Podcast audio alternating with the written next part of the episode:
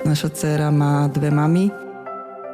Sme súčasťou tejto spoločnosti, nie sme nejakí títo ľudia, kde si niekde ďaleko. Ako môže napríklad moja rodina ohroziť niekoho iného rodinu? Však to je absolútny nezmysel. Tí ľudia, ktorí sa teda cítia byť ohrození tou LGBT komunitou, ju v prvom rade nepoznajú. Sabo s sebou. Podcast Miša Saba. Ľudia, ktorých chce počúvať, názory, ktoré ho zaujímajú a otázky, ktoré túži položiť. U našich severných susedov, v Poľsku, prirovnáva prezident Andrzej Duda ideológiu LGBTI ku komunistom. U našich južných susedov, v Maďarsku, vláda Viktora Orbána odobrala práva transrodovým občanom. U nás na Slovensku sa voči, v úvodzovkách, týmto ľuďom vedú sveté vojny a parlament atmosfére tiež nepomáha. Práve naopak, komunita je využívaná, zneužívaná na politické boje. A nikto, okrem prezidentky a ombudsmanky, nemá ani len snahu sa o tejto téme konštruktívne rozprávať. A v tom prichádza tento podcast. Ja som Mišo Sabo a vy vítajte pri počúvaní. V tejto epizóde budete počuť postavenie sexuálnych menšín. Cirkev zhoršuje tú situáciu LGBT ľudí na Slovensku. S ľudskoprávnymi aktivistami Luciou Plavákovou a Marekom Machom. To, čo sa snažia nejakým spôsobom vštiepiť ostatným je, že ak to dieťa nebude mať mužský aj ženský vzor, takže bude opäť z LGBT komunity a že tá LGBT komunita bude potom rásť a že začne ubúdať tá tradičná rodina v úvodzovkách, ktorá síce neexistuje, ale to nevadí. Sabo, sebou. Vráťme sa teraz v čase do povolebného víkendu, kedy sme sa dozvedeli, že do parlamentu sa okrem maďarských strán nedostala koalícia PS Spolu, ktorá chcela v Národnej rade Slovenskej republiky zastupovať hlas liberálneho voliča. A premiér Matovič vtedy uisťoval všetkých, že nová vláda bude zastupovať a hájiť aj hlasy voličov týchto strán a tým pádom aj záujmy menšín. Spomínate si na to však? Nie je to iba, že som si udrel hlavu a zdalo sa mi to. Samozrejme. Spomíname. Vítajte. Ahoj. Ahoj. Dnes s odstupom niekoľkých týždňov od volieb, s akými pocitmi a s akými myšlienkami ste prišli na nahrávanie tohto podcastu, keď uvážime, že vlastne pandémia ešte nestihla pred niekoľkými dňami ani odznieť poriadne a kultúrno-etické vojny už boli na Slovensku rozdúchané, najmä teda po tom, čo parlament nevzal na vedomie výročnú správu verejnej ochrankyne práv Márie Patakijovej. Často premýšľam nad tým, čo sa všetko vlastne udialo od tých volieb. Niekedy ešte sa mi stále nechce veriť, že ako to vlastne celé dopadlo. A tá korona kríza v podstate urýchlila celý aj ten prechod smerom k novej vláde. A možno sme zo začiatku ani nečakali, že tak rýchlo prídu aj tie témy, ktoré sa nazývajú kultúrno-etickými, hoci ja ich nazývam ľudskoprávnymi, hneď na stôl. A v podstate už počas tej samotnej koronakrízy sa ukázali niektoré problematické náznaky, ako to ďalej sa bude vyvíjať. Či už to bola napríklad otázka interrupcií, keď poskytovatelia zdravotnej starostlivosti niektorí začali obmedzovať prístup ženám k interrupciám a minister zdravotníctva sa k tomu viac menej postavil tak, že tie ženy povzbudzoval k tomu, aby tie interrupcie naozaj nepodstupovali. Čiže to bol prvý taký náznak podľa mňa toho, kam sa asi bude tá diskusia aj v tejto téme vyvíjať. Potom ďalším faktorom je samozrejme to, že celý parlament nám ako keby skonzervatívnil, že je asi konzervatívnejší ako aj ten predchádzajúci a možno najkonzervatívnejší vôbec. A môžeme teda očakávať, že budú na stôl prichádzať návrhy, ktoré budú určitým spôsobom obmedzovať ľudské práva, práva žien a nejako možno aj zasahovať do menšinových práv. Ja som na tom približne podobne. Čo som určite nečakal je, že tie témy prídu až tak rýchlo, ako prišli. Každopádne, čo sa týka vyjadrení niektorých ľudí, najmä keď spomeniem pani Záborskú, ktorá teda je takým symbolom tej konzervatívnej v úvodzovkách zmeny. Líderkou. Hej. A úprimne neviem, čo mám čakať z jej vyjadrení, keďže oni sa dosť často menia a dosť často by som povedal, že sa prispôsobujú tomu, aký moderátor oproti nej sedí, respektíve minimálne ja to tak vnímam. Čiže v tomto pohľade vôbec neviem, že čo od toho očakávať. Určite som nečakal, že tie témy prídu na stôl tak rýchlo. My sme toto riešili aj v rámci nášho občianskeho združenia, keďže jedna z tém, ktorými sa zaoberáme, je aj ochrana ľudských práv. A mali sme pripravený taký nápad, že pripravíme kampaň, ktorá by v prípade, že príde na stôl táto otázka, nejakým spôsobom chránila reprodukčné práva žien. Ale priznám sa, že vôbec sme nečakali, že by sme si s tým museli tak veľmi pohnúť, aby sme to stihli už teraz. Ja som popravde, bude to znieť hrozne, ale že potešil som sa tej pandémii, lebo mi to prišlo ako super transition obdobie, že ok, skončili voľby, ktoré boli vybičované emóciami, že teraz prišla iná téma, že na chvíľu si odýchneme, že sa upokojíme, zabudne sa na to, ale nie rozdúchaný oheň okamžite. Mm-hmm. A to ma prekvapilo.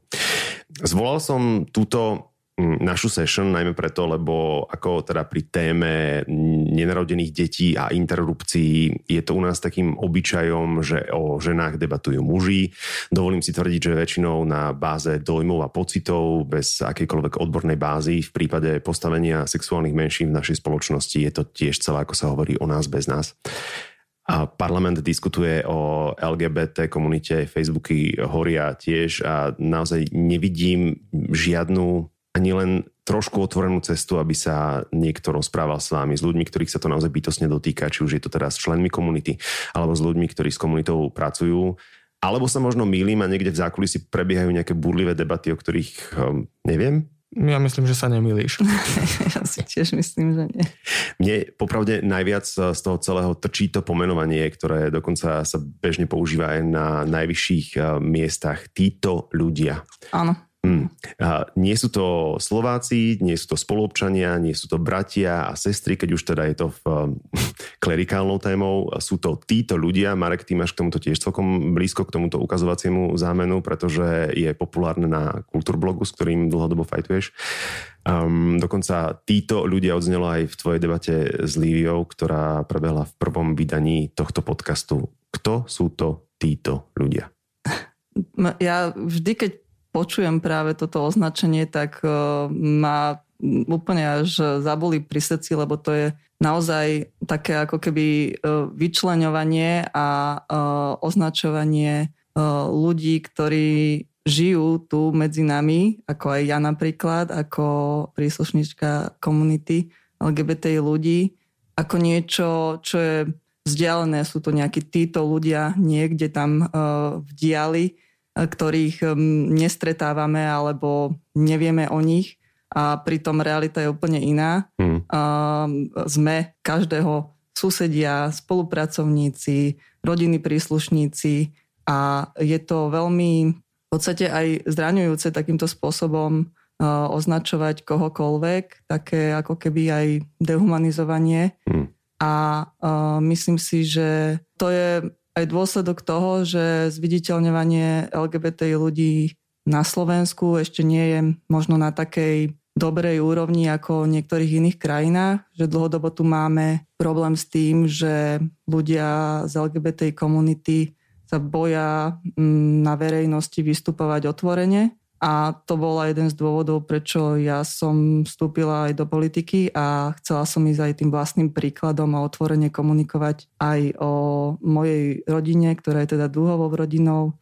Naša dcéra má dve mamy a myslím si, že to je spôsob, ako sa aj tej verejnosti priblížiť a ukázať, že naozaj my sme tu a sme súčasťou tejto spoločnosti, nie sme nejakí títo ľudia, kde si na okraji alebo niekde ďaleko a že chceme byť vypočutí, lebo často nie sme. Naše hlasy a naše problémy sú dlhodobo prehliadané.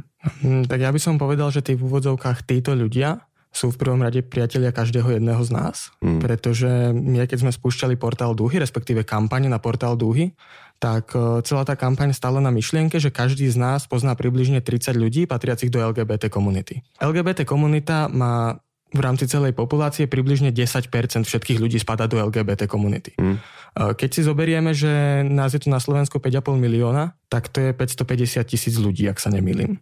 A to je obrovské číslo. LGBT ľudia sú ľudia, ktorí sú s nami v každodennom kontakte. My sa s nimi každý deň stretávame, máme ich medzi svojimi priateľmi, možno to sú naši úplne najbližší, ale pokiaľ sa k nim nebudeme správať tak, že ich budeme brať za plnohodnotnú súčasť nášho života, alebo že nebudeme na týchto ľudí bezdôvodne útočiť, tak nemôžeme očakávať, že jednak sa nám títo ľudia zveria a druhak, že sa tu budú cítiť komfortne a pohodlne.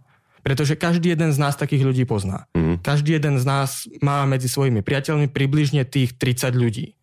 Otázka je len, že ktorí to sú a ako by sme sa mali správať, aby sa tu cítili plnohodnotne.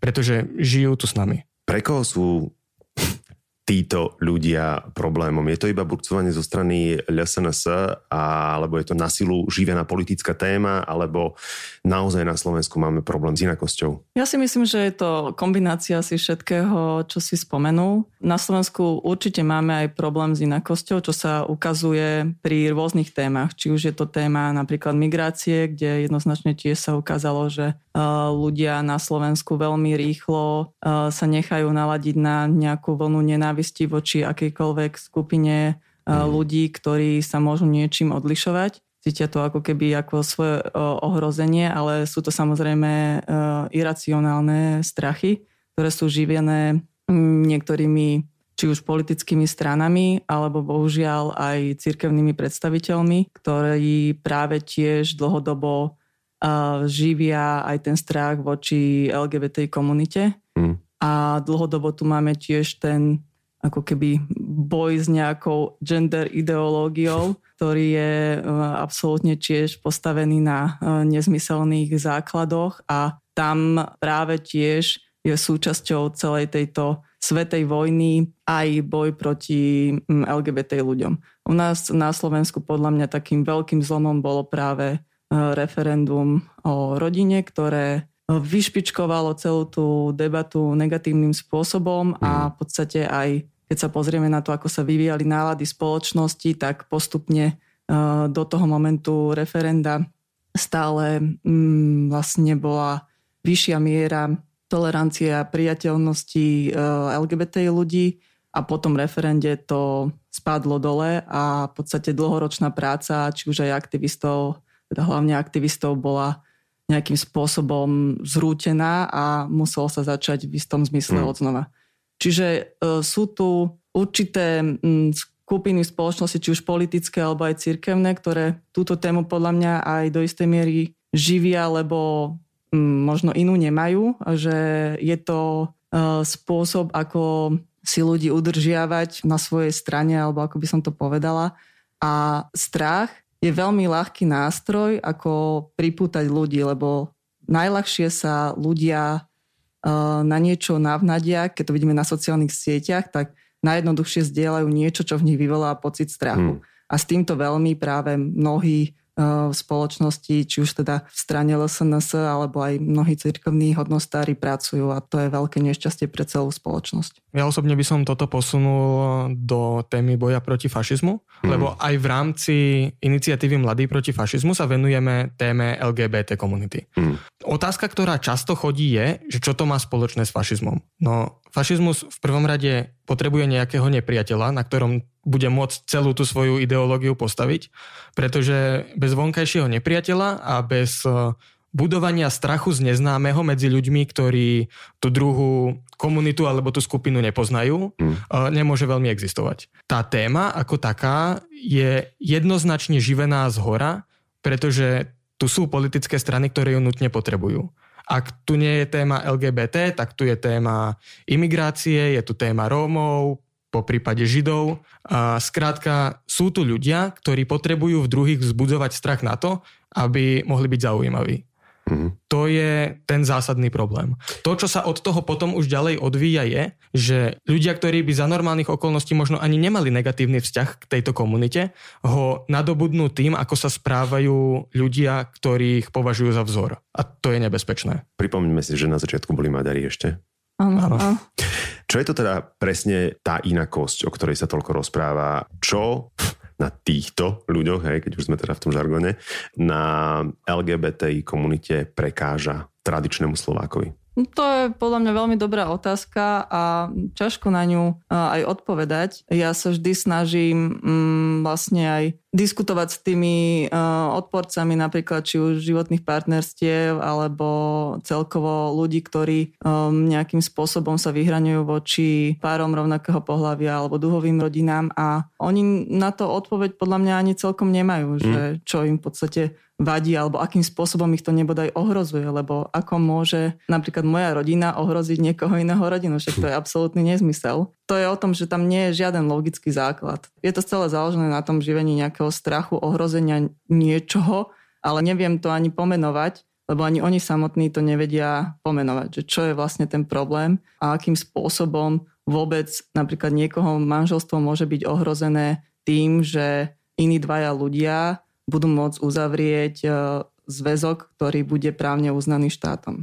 A keď sa teraz to obráti, ty osobne ako členka LGBTI komunity, ako matka z duhovej rodiny, cítiš sa ohrozená? Máš strach?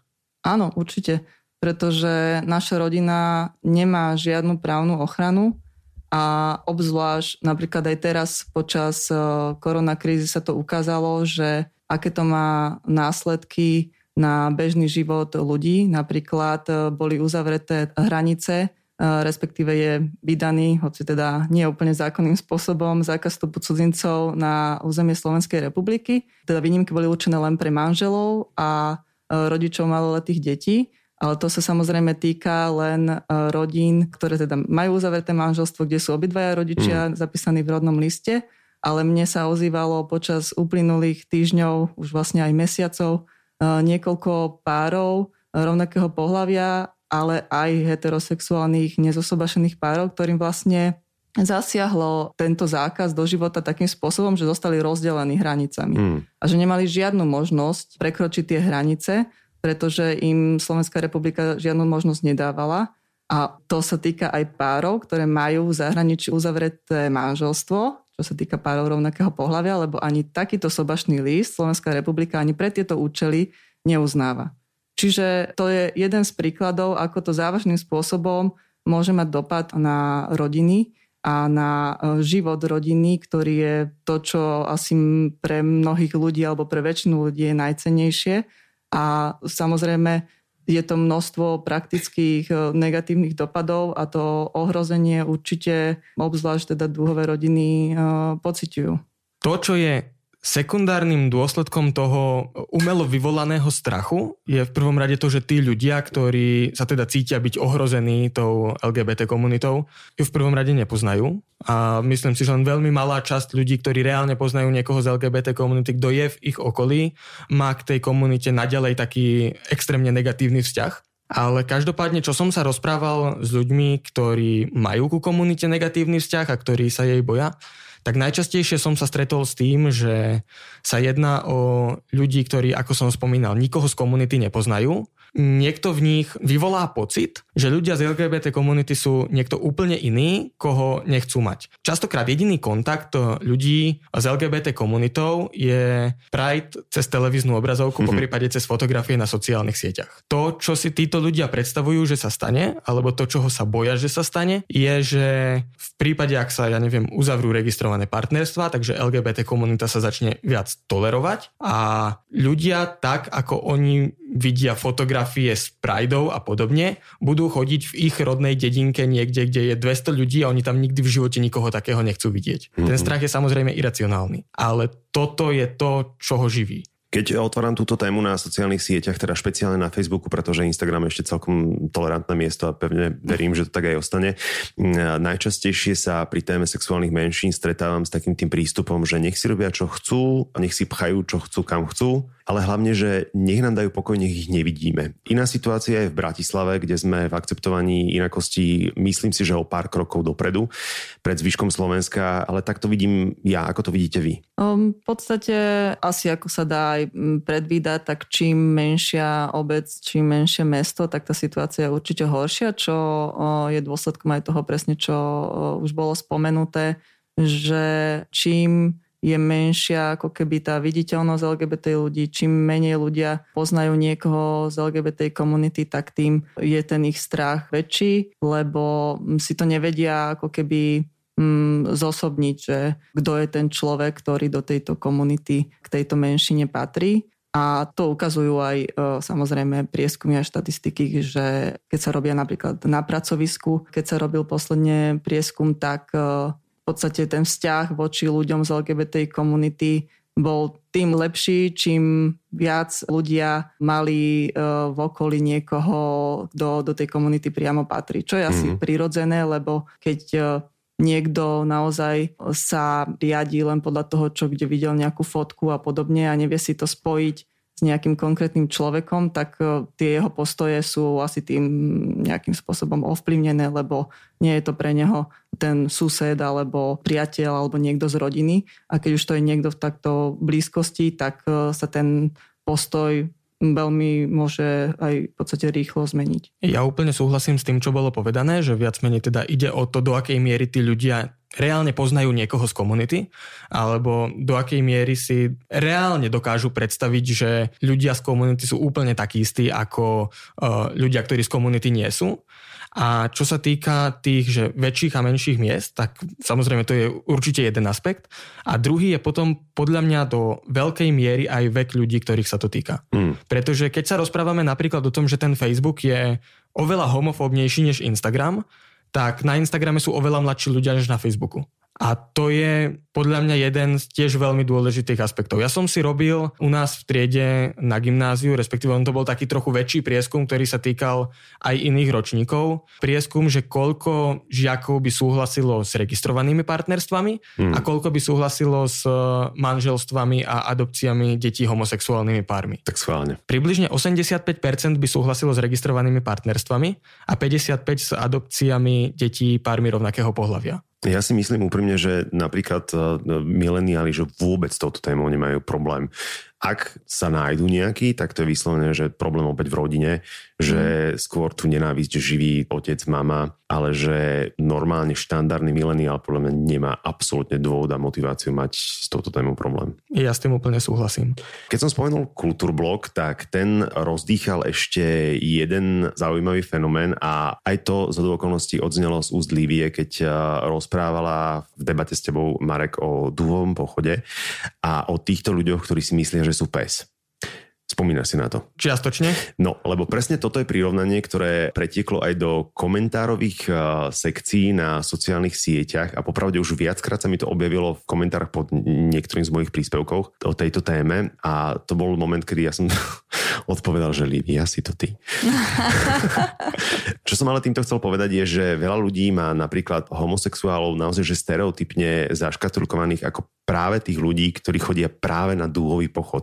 Viete, čo tým myslím? Že jednoducho to nie je nikto iný, iba tí ľudia, ktorí sa dajú do latexu, alebo ktorí majú duhovú vlajku, alebo majú farebné vlasy a tak ďalej a tak ďalej. Pritom, keby sa reálne išli pozrieť napríklad na ten dúhový Pride v Bratislave, tak by videli, že tam možno nájdu jedného nejakého človeka, ktorý je, alebo ich pár, ktorí sú akože extravagantní, alebo ako by som ich nazvala, ale to vôbec nesúvisí so sexuálnou orientáciou, ale s osobnosťou človeka, že nejakým spôsobom sa chce obliecť a prejaviť a sú tu nejaké extrovertnejšie typy, ktoré chcú upútať na seba pozornosť a podobne. Ale veľká časť účastníkov, účastníčiek dúhového prajdu sú proste ľudia, ktorých vy ste nejako neodlíšili v dave akéhokoľvek mesta či obce. Je tam mnoho rodín, chodí tam už aj čím ďalej tým viac podporovateľov, ktorí sú z mimo komunity, čo je úplne super, že ten počet ich narastá a naozaj je tam aj program pre deti, čiže je to proste pekná udalosť pre kohokoľvek, kto chce podporiť myšlienku rovnosti, lebo v tom konečnom dôsledku ide. Smutné je to, že médiá práve hľadajú, majú v merku tých extrovertných a že neukazujú vlastne to široké spektrum ľudí, ktorí chodia podporovať myšlienku rovnosti. Áno, a asi aj ako ktoré médiá, lebo sú niektoré médiá, ktoré to dokumentujú naozaj primerane tomu, ako to tam prebieha a niektoré tie bulvárnejšie si samozrejme vyhľadávajú práve tie extrovertné a extravagantné typy, lebo taký je princíp ich fungovania. Tam sa vlastne dostávame k tomu, čo sme riešili jednak s tými sociálnymi sieťami, druhak s tým strachom. že to, čo sa týka tých fotografií a toho, že niektoré médiá toto vyslovene vyhľadávajú, sú práve tie zdieľania na Facebooku. Že nemôžeme veľmi očakávať, že ak by tam oni nafotili tú drvivú väčšinu ľudí, ktorá je z komunity na nerozoznanie od ľudí, ktorí nie sú z komunity, tak by tie ich príspevky ani zďaleka nemali toľko reakcií, komentárov, zdieľaní, koľko majú teraz.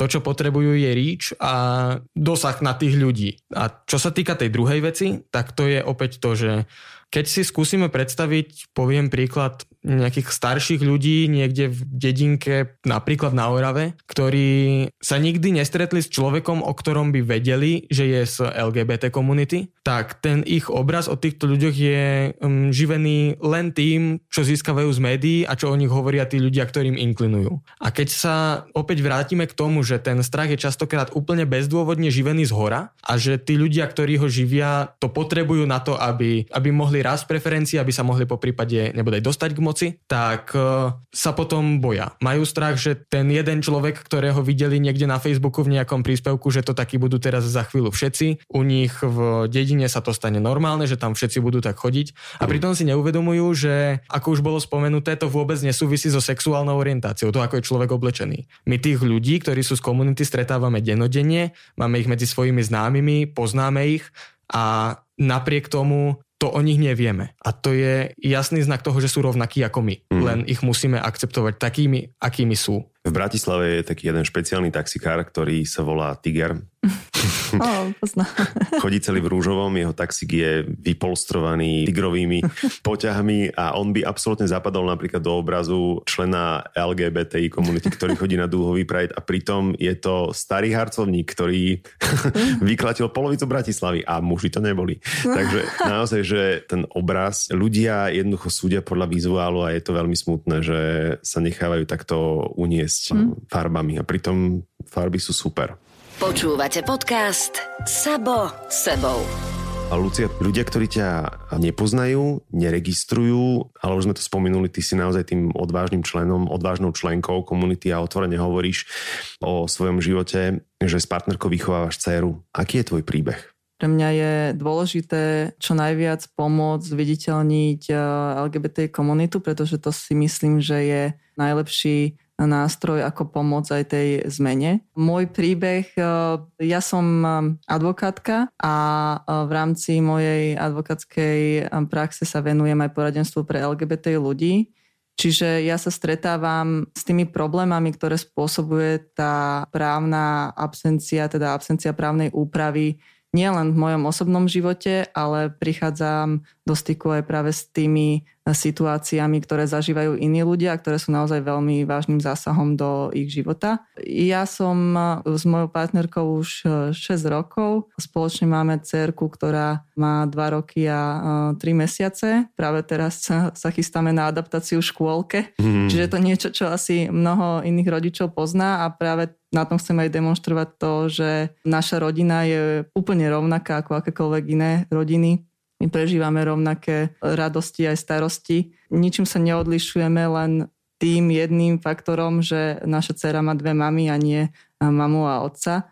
A to je podľa mňa dôležité, aby odznievalo, aby ľudia pochopili a ľudia z nášho okolia vidia a vedia, že my sme rodina ako akákoľvek iná a že neexistuje žiaden racionálny dôvod, prečo by sa nás mal niekto báť alebo nejakým spôsobom nás odsúvať na okraj spoločnosti a nedávať nám právnu ochranu, ktorá každej rodine by mala prináležať.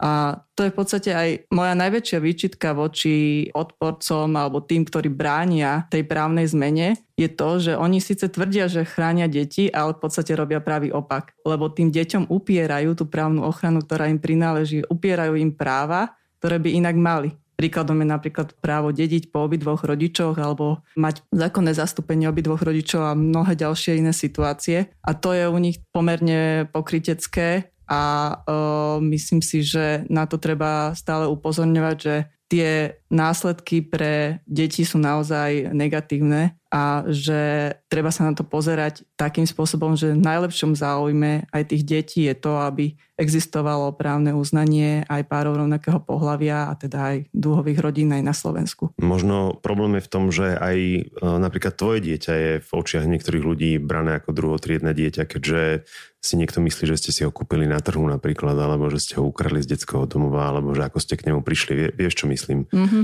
Že akosť tvojho dieťaťa nie je rovnaká ako akosť dieťaťa z tradičnej rodiny. Nech to už znamená čokoľvek. To je veľmi smutné, ak vôbec niekto dokáže takýmto spôsobom uvažovať, lebo každé dieťa je rovnako hodnotné, každý človek má rovnakú hodnotu a vytvárať nejaké odstupňovanie spoločnosti je úplne smutné a nešťastné. A mnoho ľudí akože si asi ani nevie predstaviť, ako to prebieha, ako sa dá založiť duhová rodina, ale v našom prípade to bolo úplne rovnakým spôsobom ako v prípade heterosexuálneho páru, kde muž má problém s plodnosťou. Čiže je to isté. Čiže to nie je nejaké, že sme prišli kdesi na nejaký trh a zobrali sme tam dieťa. Ja som naše dieťa normálne vynosila 9 mesiacov. Som bola tehotná a bolo to krásne obdobie a celé sme to absolvovali s mojou partnerkou, pretože sú naozaj krajiny, ktoré sú veľmi otvorené aj čo sa týka zakladania rodiny, aj v prípade párov rovnakého pohlavia. A nie je to tak ďaleko, je to susedné Rakúsko, kde umelé oplodnenie je rovnako prístupné pre lesbické páry ako pre heterosexuálne páry, čiže to nie je nič pokutné.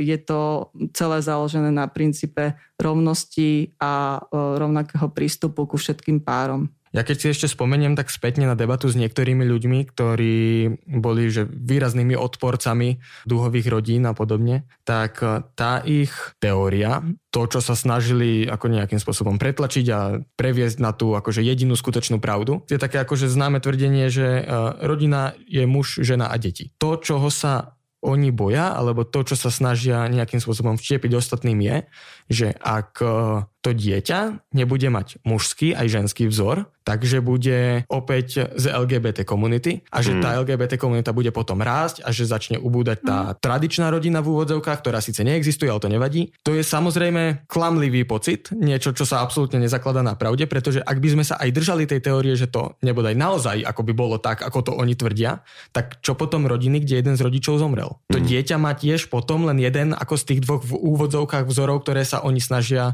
posunúť ako tú hlavnú, tú nosnú tému. Slobodné matky. Čo sa to týka, hej. A hlavne by tu neboli ani ľudia s inou sexuálnou orientáciou asi, keďže niekde na začiatku bola tá tradičná rodina, čiže to je absolútne nelogický argument. Väčšina ľudí s inou sexuálnou orientáciou vyrastala v tej tradičnej rodine, čiže tam to nefunguje na princípe, že sa to nejakým spôsobom kopíruje, alebo je to nejako prenositeľné na to dieťa, čiže toto sú také argumenty, ktoré ako väčšina ďalších nemajú žiaden logický základ. Keby sa nad tým trošku zamysleli, tak pochopia, že kde je tá chyba. Mne teraz práve pred pár týždňami písalo jedno dievča z takej tradičnej silno veriacej katolíckej rodiny, ktoré prišlo k tomu, že je lesba, ale ona to nemôže doma nikomu povedať. Samozrejme. Brat je v tom, že to je choroba, že z toho treba ľudí liečiť a to hovorí pred ňou, napriek tomu, že to o nej nevie, že ona sama je z LGBT komunity. Tiež bola z tej rodiny, ktorú určitá časť spoločnosti nazýva tou tradičnou, tou jedinou správnou rodinou a jediné, k čomu ju tá jediná správna rodina priviedla je to, že to dievča má strach z toho, že jej vlastná rodina, jej najbližší prídu na to, že je z komunity. To je jediné, čo vyriešili tým svojim postojom. Technicky je z komunity, keď vlastne nemôže byť súčasťou komunity, pretože je to nechcené? Filozofická otázka. Ako to ona cíti, čiže určite áno, len nemôže to v tej svojej situácii nie je ani pre ňu bezpečné, aby to komunikovala, čo je jedna z najsmutnejších situácií a bohužiaľ sa to nestáva až tak zriedkavo na Slovensku. Ja teda pôsobím aj v poradni pre LGBT ľudí, ako som už spomínala a my tam poskytujeme aj psychologické poradenstvo práve aj pre takéto prípady, čiže je dôležité si podľa mňa v tej situácii nájsť naozaj nejaký kontaktný bod, ktorý pomôže prejsť takýmto ťažkým obdobím a naozaj je podľa mňa úplne najsmutnejšie, keď dokáže rodina, ktorá ešte teda si zaklada na tom, že tradičná rodina a často stávajú do nejakej tej role, že oni sú to dobro spoločnosti, že dokáže tí rodičia, že dokážu svoje dieťa odvrhnúť doslova kvôli tomu, že zistia, že je inej sexuálnej orientácie. To je niečo, čo by podľa mňa sa nikdy v živote nemalo stať a je to niečo, čo je veľmi zlým fenoménom aj v našej spoločnosti a myslím si, že bude ešte nejakú dobu trvať, kým sa nám to podarí úplne minimalizovať. Ešte ste, Marek, so svojím kamarátom Ondrejom založili portál duhy.sk, sociálnu sieť, ktorá bude spájať členov komunity, najmä tých, ktorí sú nechcení, nevypočutí, v utajení, v strachu. Ja som práve na toto teraz chcel premostiť, že dúhy budú, predpokladáme, že už možno koncom júna, ak všetko vyjde tak, ako by sme chceli. Svojím spôsobom prvá sociálna sieť, ktorá tu bude práve pre tých ľudí, na ktorú sa ľudia, ktorí majú strach z toho, že ich najbližší, ktorí by mali stať pri nich, dozvedia, že majú inú sexuálnu orientáciu, aby mali možnosť aj títo ľudia nájsť si či už kamarátov, kamarátky alebo ľudí, s ktorými sa budú môcť porozprávať o problémoch, ktoré ich zužujú priamo z komunity a to bez toho, aby sa museli v úvodzovkách prezradiť. Kulturblok Duhy veľmi rád častuje ako zoznamku, ktorá bude plodiť rôzne neresti sexuálnych deviácií, etc.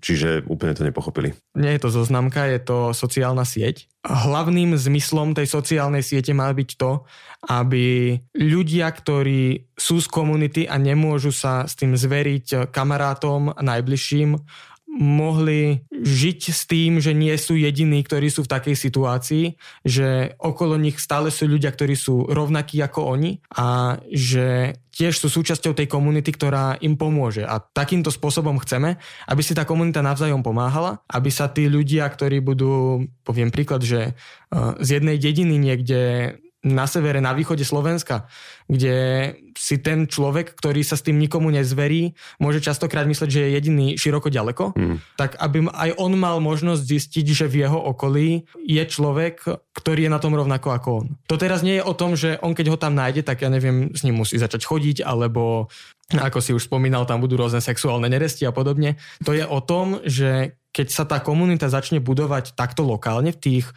jednotlivých oblastiach, na tých miestach, kde by to inak možné nebolo, pretože tam nemôžeme predpokladať, že niekto, kto je z komunity a bojí sa zveriť sa s tým najbližším, tam zrazu začne hľadať nejakého kamoša, s ktorým by sa o tom mohol porozprávať, alebo si dá na Instagram, alebo na Facebook si dá duhovú vlajočku do príspevku a podobne.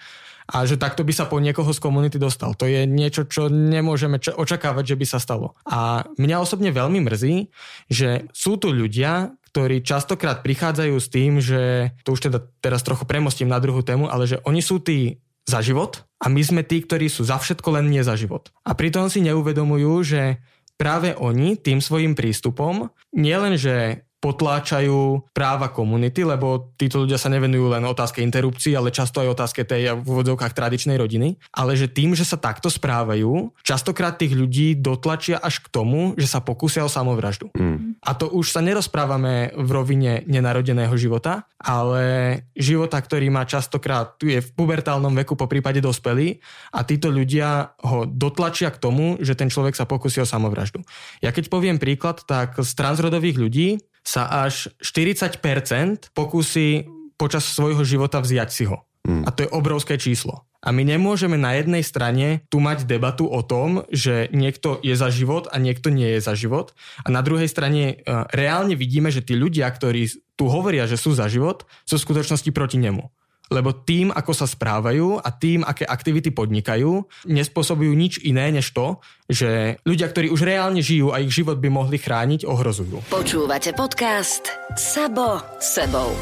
Obaja pracujete s ľuďmi z komunity. Okrem všetkých víziev, ktorým čelíme my všetci vo svojich bežných životoch, ľudia z komunity ešte čelia tej ďalšej výzve. S akými príbehmi sa stretávate? Čím si špeciálne napríklad mladí ľudia prechádzajú? Aké vnútorné boje musia zvádzať? S čím sa absolútne bežne na dennej báze musia vyrovnávať? Napríklad predtým, ako vyložia karty na stôl? ak vôbec? Začína to v tej samotnej rodine, kde nie všetci majú, alebo veľká časť ľudí nemôže k tomu pristupovať nejako veľmi rýchlo, otvorene a samozrejme, myslím si, že v podstate každý sa obáva toho, aká bude reakcia v prípade coming outu. A to je ten základ, s ktorým podľa mňa ľudia z LGBT komunity žijú viac menej celý život, lebo ten coming out je viac menej nikdy neprestávajúci proces, ak nejde vyslovene o nejakú verejne známu osobu, o ktorej to naozaj že všetci vedia, ale aj človek, ktorý sa už otvorí voči svojmu okoliu, vo svojom zamestnaní napríklad, ale keď zmení zamestnávateľa, príde do inej práce, opäť je ako tam keby na začiatku, že to je niečo, čo určite negatívnym spôsobom zasahuje tú psychiku. Mnohí ľudia aj v tej práci nežijú otvorene, nerozprávajú o svojom partnerovi alebo partnerke, nejakým spôsobom to zahmlievajú, hej, hovoria o svojej polovičke napríklad.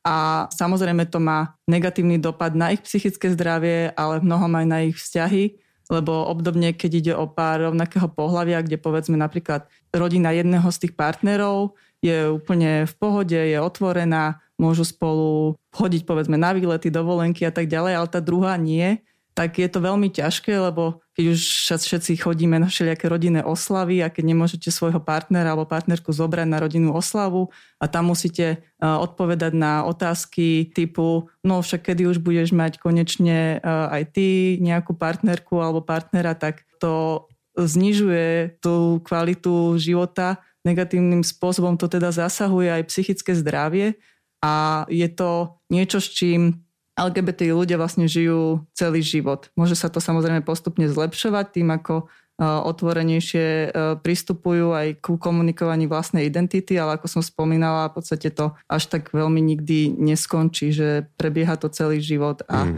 čím je podpornejšie to prostredie, v ktorom sa pohybujú, tak tým samozrejme tá kvalita života sa zlepšuje, lebo to je niečo, čo si ľudia z majority nevedia ani úplne predstaviť, že aké to je, lebo v prípade LGBT ľudí je to naozaj iné, ako keď hovoríme o iných menšinách, ktoré o napríklad ľuďoch s inou farbou pleti, kde to všetci vidia a samozrejme tie sa stretávajú so všelijakými negatívnymi skúsenosťami, ale pre toho človeka z LGBT komunity je to iný proces, iné prežívanie práve tým, že tam ten coming out musí v nejakej fáze prichádzať a prípadne sa opakovať. Musí to byť vyslovené. Áno. Ja by som to skúsil opäť pripomenúť ten príbeh toho dievčaťa, ktoré som spomínal. Celé je to o tom, v akom prostredí žije ten človek. Či tí ľudia, ktorých má okolo seba, či vie, že sa na nich môže spoľahnúť, že im môže dôverovať, že sa im môže zveriť s tou svojou sexuálnou orientáciou a podobne, alebo žije v prostredí, kde žije v strachu z diskriminácie, v strachu z toho, že jeho okolie sa to dozvie a strachu z toho neznámeho, čo bude nasledovať potom, ako to budú ľudia v jeho okolí vedieť, ale toto možno ani tak nie je príbeh z tej strany komunity, ale z mojej, že keď ľudia v mojom okolí vedia, že som ochotný akceptovať akýchkoľvek ľudí, bez rozdielu na to, či sú z komunity, alebo nie sú z komunity, alebo aké náboženstvo verí, akého boha vyznávajú, tak už sa mi naozaj veľakrát, a ani by som to nespočítal, stalo, že niekto za mnou prišiel s tým, že sa mi s tým zveril ako prvému. Že to nevedeli ešte ani jeho rodičia, že prišiel za mnou s tým, že je z komunity a že som prvý, komu to povedal. A z pohľadu človeka, za ktorým niekto príde, aby sa mu zveril s niečím, čo je pre neho tak intimná vec, je to podľa mňa úžasný pocit. Keď za vami niekto príde s tým, že vám povie niečo, čo viete ako úplne prvý, pretože sa bojí povedať to vlastným rodičom a viete, že môžete byť ten, ktorý mu pomôže, pretože mu dáte či už predtým, alebo aj potom tým, ako sa k nemu správate najavo, že ho akceptujete takým, akým je, tak je to úžasné. Dôvery. Sabo sebou. Toto bude teraz z mojej strany trochu osobné, pretože mám veľmi dobrého kamaráta, známeho, naozaj uznávaného slovenského herca, geja. Tiež mám kamarátku, úspešnú, rešpektovanú slovenskú top manažérku v nadnárodnej spoločnosti lesbu, s ktorými som sa rozprával o tej možnosti, že by sa verejne priznali ku svojej orientácii. Obaja sú úspešní, s perfektnou kariérou, obaja mi povedali spoločne pri jednom stole, že to neprichádza do úvahy. A nie je to vôbec v rovine hanby, že by to chceli tajiť. V princípe my kamaráti, všetci o nich vieme, ani v biznise to nie je nejakým extrémnym tajomstvom. Keď som sa ich spýtal, že prečo, tak mi na rovinu povedali, že sú jednoducho unavení a znechutení z toho verejného naratívu a z toho shamingu, ktorý komunita dostáva. A ja sa zamýšľam, že keď takéto silné osobnosti s naozaj etablovanou kariérou po pracovnej stránke spoločensky prijatí, celospoločenský, dovolím si povedať. Keď už oni odmietajú rozprávať a prehovoriť, že potom, čo robí táto negatívna atmosféra v spoločnosti s bežnými, nie verejne známymi členmi komunity, najmä teda s mladými ľuďmi. Ja som práve nad týmto dnes ráno rozmýšľal, že my bohužiaľ žijeme v spoločnosti, kde, ako sme už na začiatku spomínali, prevláda taký ten názor, že nech si robia, čo chcú, ale hlavne nech o tom nevie. A keď príde niekto z coming outu, niekto verejne známy, tak jediné, čo mu stačí je, že poviem, ženu odfotie niekde s priateľkou na ulici, verejne známu, a to, čo sa spustí na internete je, že prečo to ukazujú ostatným, prečo si to nenechajú pre seba. Že prečo mne tlačia do hlavy tú ich ako v úvodzovkách gender ideológiu. A pritom tí ľudia, ktorí toto hovoria, si neuvedomujú, že oni sú tí, ktorí tým druhým tlačia do hlavy, ako by mali žiť. Toto je problém, ktorý my máme tu v spoločnosti a s ktorým by sme mali niečo spraviť. Pretože potom ľudia, ktorí sú naozaj dobrí, nikdy v živote by nikomu nič zle nespravili, sú utláčaní len preto, že sa boja alebo nechcú z nejakého dôvodu sa verejne zdôveriť so svojou či už sexuálnou orientáciou alebo podobne. Ono je to inak aj taký zaujímavý paradox, že áno, na jednej strane je tu ten narratív, že nech to len neukazujú na ulici, že doma nech si robia čo chcú. A na druhej strane v tej spoločenskej debate tiež odznieva také, že však ale nikto tu vlastne tie registrované partnerstva nechce. Nedávno to povedal sám Peter Pellegrini v rozhovore. Čiže na jednej strane nech sa neukazujú, nech nechodia na dúhový pochod, na čo sa tam ukazujú, však už samotný dúhový pochod je aj, jeho požiadavkou je práve aj uzákonenie zväzku párov rovnakého pohlavia, čiže ten dopyt je tu samozrejme zrejmý. Čiže je to taký zvláštny paradox, že na jednej strane hovoríme, že však ale ja aj často v tých diskusiách zaznieva také, že však ja mám nejakých kamarátov a oni vlastne to registrované partnerstvo nepotrebujú, čo je bežný argument, aj keď pochybujem, že sa vôbec s tými ľuďmi o tom rozprávajú. Spýtal by som sa tých kamarátov. Presne tak. Inak mňa na tomto celom, na tomto diskurze vyrušuje práve to pokrytectvo. Rád to dávam za príklad, že Slovensko miluje Freddieho Mercuryho. Hej? Že jednoducho doteraz jeho pesničky sú najhranejšie aj u nás v rádiu. Bohemian Rhapsody, keď bolo v kinách, tak išli explodovať sály, ale o tom, že bol gej, jednoducho o tom mlčíme. Ako som spomínal, tak na Slovensku máme úspešných umelcov, mediálne známych ľudí, ľudí vo vysokej politike, ktorí sú národom milovaní, obdivovaní, ale to, že sú homosexuálne orientovaní, to je jednoducho verejným tajomstvom. A hlavne nech sa to nerieši. A nie je to problém podľa mňa iba verejného života. Cez Instagram mi písala jedna moja followerka, ktorá sa doma rodičom priznala so svojou orientáciou. Je z malej dediny na strednom Slovensku. Matka ju oplakáva, a citujem, a chodí sa za ňu modliť do kostola. Otec ju rodine zavrhol, ale keď na to príde, po dedine sa chváli tým, že jeho dcéra žije a pracuje na vysokej pozícii v štátnej inštitúcii a že jazdí na BMW. To, že je úspešná, to je v pohode. To, že je lesbička, to nie je v pohode. Tak to je naozaj smutnou výpovedou o tom aj, aké hodnoty niektorí ľudia možno uprednostňujú, že kariéra a nejaké bohatstvo je viac ako práve tá rodina a láska. Ja ti ďakujem za to, že si povedala slovo hodnoty, ktorým sa tu teda niektoré skupiny veľmi radi a často oháňajú. Ja len rozmýšľam nad takou možno otázkou, že čo s tým spravíme? Sabo sebou.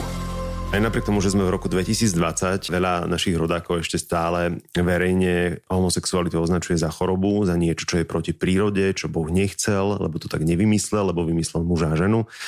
Pápež František koncom minulého roka otvorene poprvýkrát veľmi heroicky úplne nahlas sa zastal LGBTI komunity a jej prenasledovanie prirovnal k tomu, čo robili v prvej polovici minulého storočia nacisti. Pomohlo to podľa vás? Mám pocit, že na Slovensku ešte aj ten pápež je vnímaný ako príliš liberálny a že tá cirkev slovenská je oveľa konzervatívnejšia. Slovensko je pápežskejšie než pápež. Áno, myslím si, že to vo veľa situáciách sa prejavuje a nie je to len prípad katolíckej cirkvi, dokonca aj evanjelická cirkev na Slovensku je oveľa konzervatívnejšia ako kdekoľvek v iných krajinách. A neprebieha v cirkvi u nás viac menej žiadna diskusia, je neprípustná, ako náhle niekto sa pokúsi vysloviť vôbec takéto liberálnejšie myšlienky, alebo to nie je ani liberálnejšie, podľa mňa to je aj základom práve kresťanstva, pomáhať ľuďom a prijímať ľudí takých ako sú, a ako náhle ale niekto vstúpi do tejto diskusie na Slovensku s nejakým odlišným postojom, ako je tu prezentovaný Konferenciou biskupov Slovenska, tak je hneď vypudený.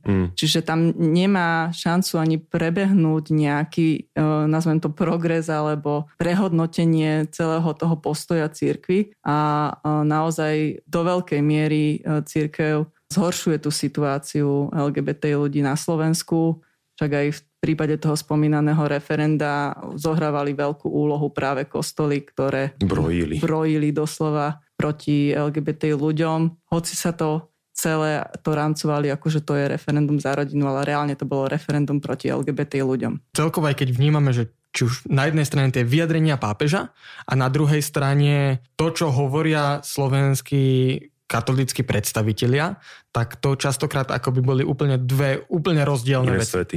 A ono stačí, ak sa pozrieme takto rok späť, keď boli prezidentské voľby, tak čo robili niektorí biskupovia, len aby mohli očierniť LGBT komunitu. A tuto je podľa mňa teraz z našej strany jeden problém a ten je, že keď oni začnú používať nejaký slovník, tak my s tým ich slovníkom začneme hrať ich hru. A to je podľa mňa strategická chyba. Ja to skúsim povedať na tej hre, že konzervatívci a liberáli.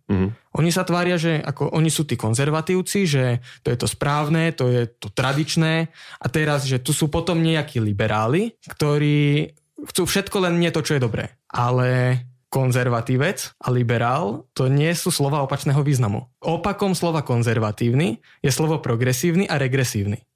Pretože konzervatívny to nie je o tom, aký máme pohľad na hodnoty, ale či chceme, aby zostali také, aké sú teraz, aby sa vrátili k tomu, aké boli v minulosti, to je ten regresívny, alebo aby sa nejakým spôsobom vyvíjali do budúcna, to je ten progresívny pohľad na vec. Na druhej strane opakom slova liberálny je autoritatívny. Človek, ktorý chce vládnuť nad ostatnými, ktorým chce diktovať, ako sa má správať. Koniec koncov, všetci sme tí, ktorí teraz žijú v liberálnej demokracii. A áno, teraz je rozdiel, či sa na to slovo liberálny pozeráme z ekonomického pohľadu, kedy je rozdiel medzi konzervatívnym a liberálnym pohľadom, alebo sa na to pozeráme z toho spoločenského, kedy byť liberálny znamená priznávať ľuďom slobody. A keď sa pozrieme napríklad na Írsko, tak to je národ, ktorý je konzervatívny. Ale na druhej strane nemá problém priznať ľuďom to, že majú určité práva, určité slobody a že môžu žiť tak, ako oni chcú. Tým, že my podľa mňa hráme s nimi túto hru, že oni prídu s tým, že my sme konzervatívni, tí správni a vy ste liberálni, pričom my sme liberálni prakticky všetci, tak tu zbytočne vytvárame protipol, ktorý je potom postavený na tom, že jedna strana je správna a druhá nie je. To vôbec o tom nie je. To je niečo, čo by sme podľa môjho názoru nemali robiť. Ty si možno trošku dva kroky dopredu, pretože pri tom vedomí, že je tu stále prítomný fakt, že homosexualita je úchylka, že je to vymysel modernej doby, prípadne import z Ameriky, alebo že je to bruselský diktát, rozmýšľaš príliš ďaleko. A pritom história a prírodoveda rozpráva niečo inak.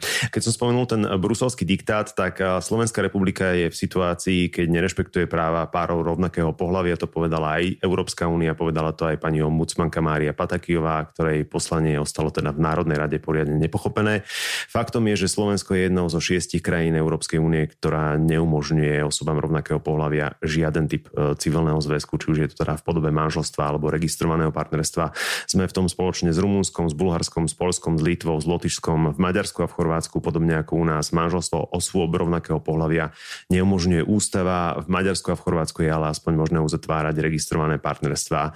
Tie u nás definitívne podľa programového vyhlásenia aktuálnej vlády nehrozia. A špeciálne by som sa s vami chcel porozprávať teraz o poslankyni Anne Záborskej. Ste pripravení? Pani Anna Záborská podľa svojho presvedčenia a zároveň podľa nedávneho rozhovoru s Braňom Dobšinským pre Aktuality vidí rodinu klasický otec, matka, dieťa. Registrované partnerstvá podľa nej nie sú potrebné, lebo ani tradičný manžel sa nedozvie zdravotný stav tradičnej manželky. Dedenie a majetkové veci si páry rovnakého pohlavia podľa nej vedia poriešiť a proti registrovaným partnerstvám je aj kvôli tomu, že vidí, kam to smeruje.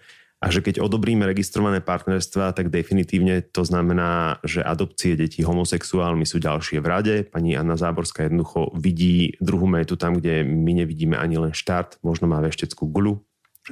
Sme tam, kde sme boli na začiatku.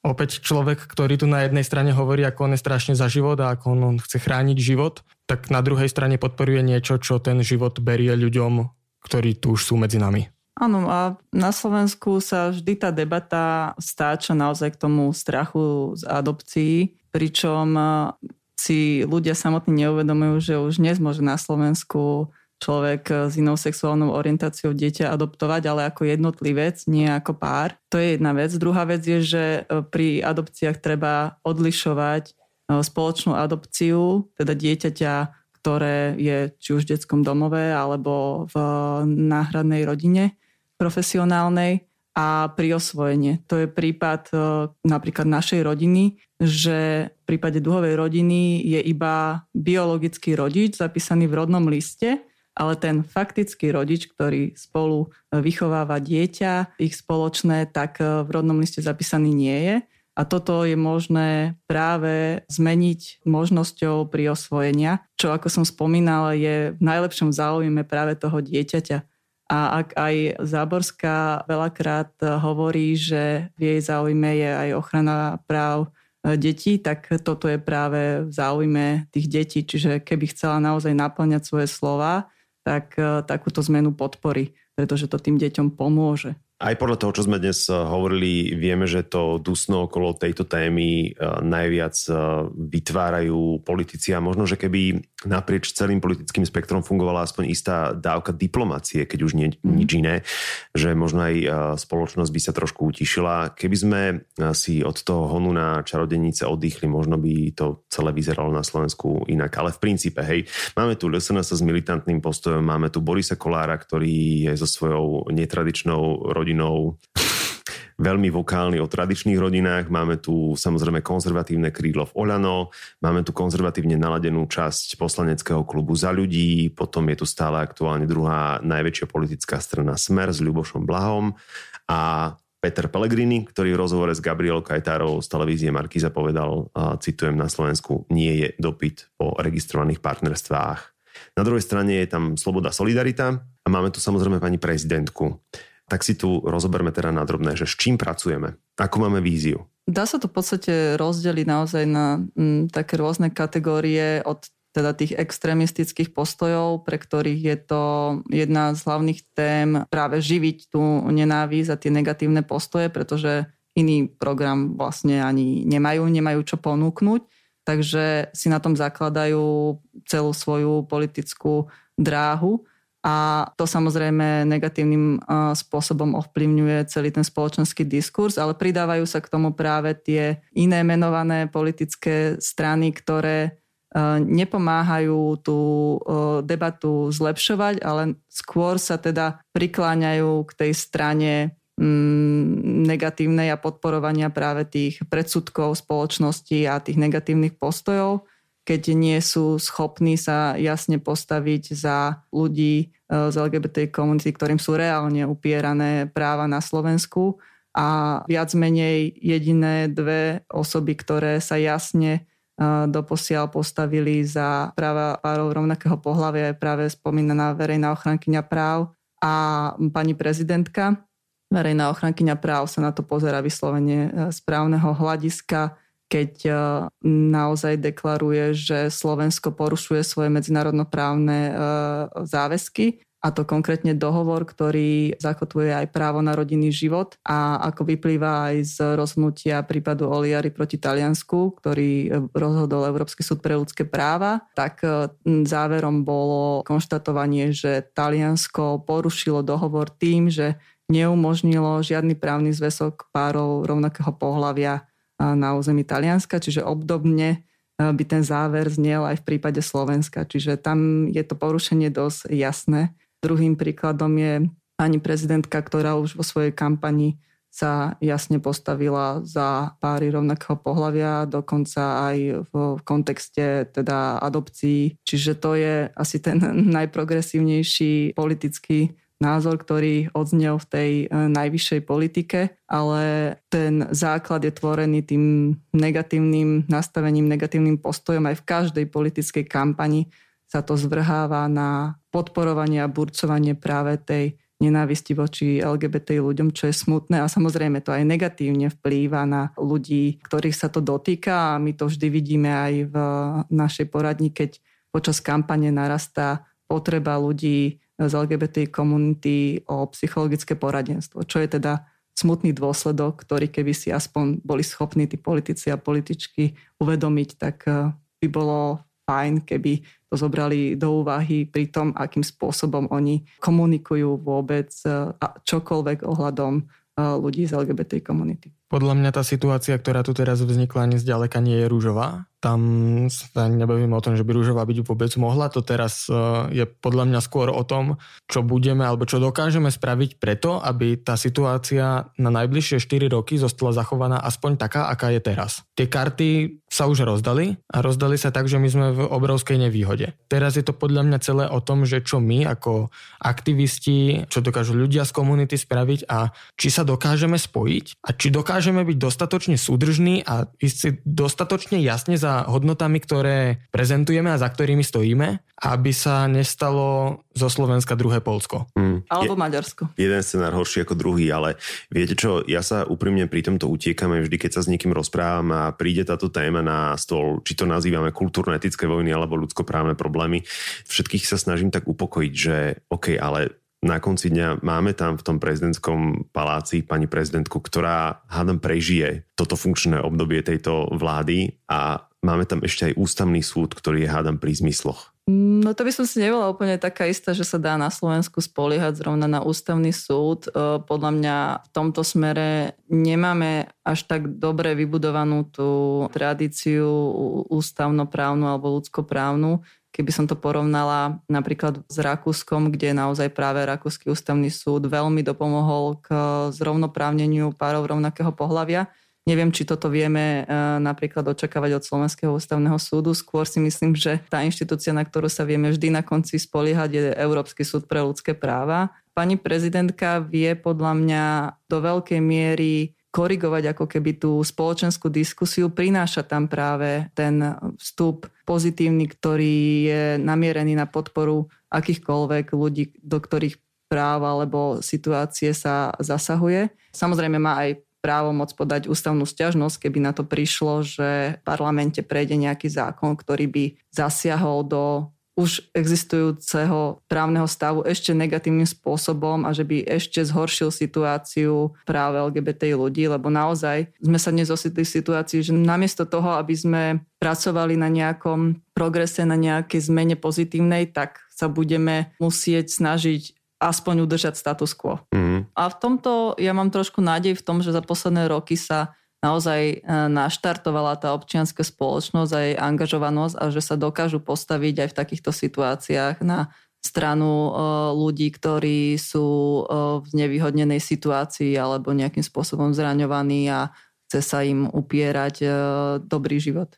A práve preto by som sa na záver s vami chcel porozprávať o prijatí. Ja tak nejako interne verím, že keď človek príjme seba samého a je sám so sebou v pohode, tak príjme aj všetkých ostatných. No naše štatistiky na teraz hovoria jasne, že akceptácia homosexuality sa v Európe v minulom roku najviac prepadla v Čechách a na Slovensku.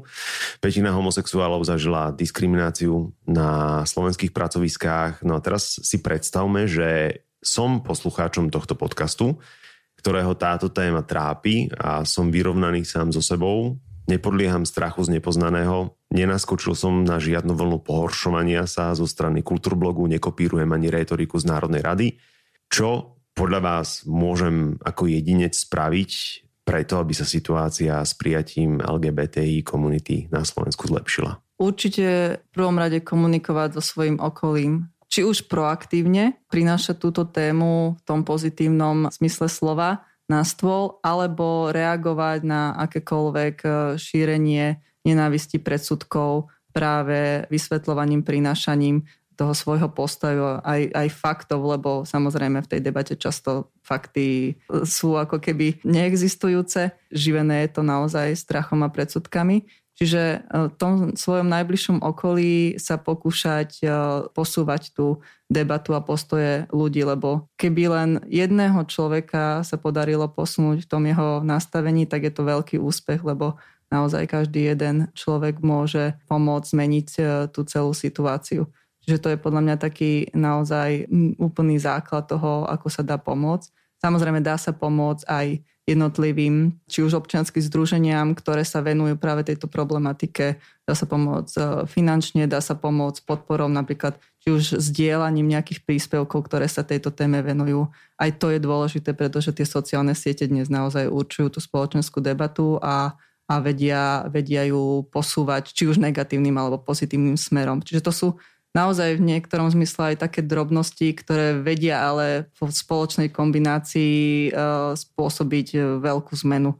Lebo keď sa čo najviac ľudí zapojí, tak naozaj sa nám môže podariť tú spoločenskú zmenu dosiahnuť a vytvoriť to prostredie, ktoré bude pre LGBT ľudí oveľa priaznivejšie a také, aby sa im naozaj na Slovensku žilo dobre, teda nám žilo dobre a aby sme neustále nerozmýšľali nad tým, že či vôbec ešte na Slovensku zostať alebo odísť do zahraničia, lebo to je niečo, nad čím uvažuje asi veľká časť LGBT ľudí a veľká časť z nich odchádza aj za posledné roky a myslím si, že to je niečo, čo by si samotná Slovenská republika mala uvedomiť, že je dôležité, aby svojich občanov a občianky nevyháňala do zahraničia. Ja začnem od konca. V prvom rade je dôležité, aby ten človek, o ktorom sa rozprávame, ten poslucháč, ktorý počúva teraz tento podcast, aj naďalej zostal bez tých predsudkov, ktoré si neprebral doteraz. Tak hádam doteraz, keď vydržal počúvať, tak nemá predsudky. Dúfajme. V druhom rade, tak ako už bolo spomenuté, jednoznačne tá komunikácia. Ako som už spomínal, tá krajina je vždy v prvom rade o nás. My sme tí, ktorí tu žijú, od ktorých závisí tá situácia, aká tu bude a bohužiaľ vyvinulo sa to tak, že dnes tu máme v parlamente veľmi veľa silne konzervatívnych ľudí, povedal by som, že regresívnych skôr, ktorí môžu vyvíjať aktivity, ktoré môžu potláčať tie ľudské práva a tie hodnoty, za ktorými stojíme. Ale to, čo je dôležité, je, že tých ľudí medzi nami, tak ako tu sme my teraz, tak ako sú ľudia, ktorí počúvajú tento podcast, je podľa môjho názoru oveľa viac, než je reprezentované to zastúpenie v tom súčasnom parlamente. A my sme tí, ktorí majú možnosť stať si za tými hodnotami, sme tí, ktorí majú možnosť ukázať, že sme tu, že chceme, aby sa ten štát o nás zaujímal, aby sa zaujímalo tých ľudí, ktorých sa to týka, že nám to nie je jedno, že v prípade, že sa tu začne diať niečo, s čím zásadne nesúhlasíme a čo môže obmedzovať práva ostatných, to dáme najavo, samozrejme demokratickým spôsobom.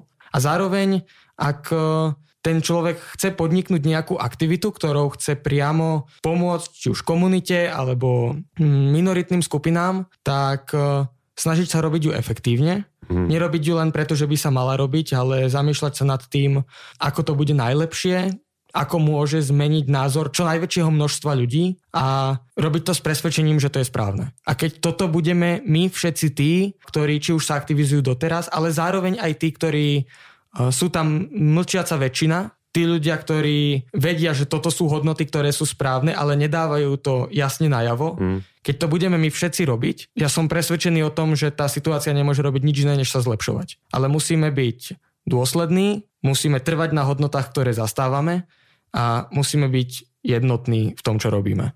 Ďakujem vám, kamaráti. Ja rozlúčim sa vetou, ktorú členovia, priatelia komunity poznajú. Ak nedokážete milovať samých seba, ako chcete milovať niekoho iného, môžem tu dostať amen. Amen. Ďakujem vám. Ďakujeme aj my. Ďakujeme. Sebou. A teraz sa o tom, čo ste práve počuli, rozprávajme. Špeciálne s ľuďmi, ktorými lomcujú predsudky, prípadne strach z nepoznaného. Nik iný situáciu v spoločnosti neupokojí, ak ju neupokojíme my sami. Na sociálnych sieťach, aj na Facebooku, aj na Instagrame ma nájdete ako MXSABO.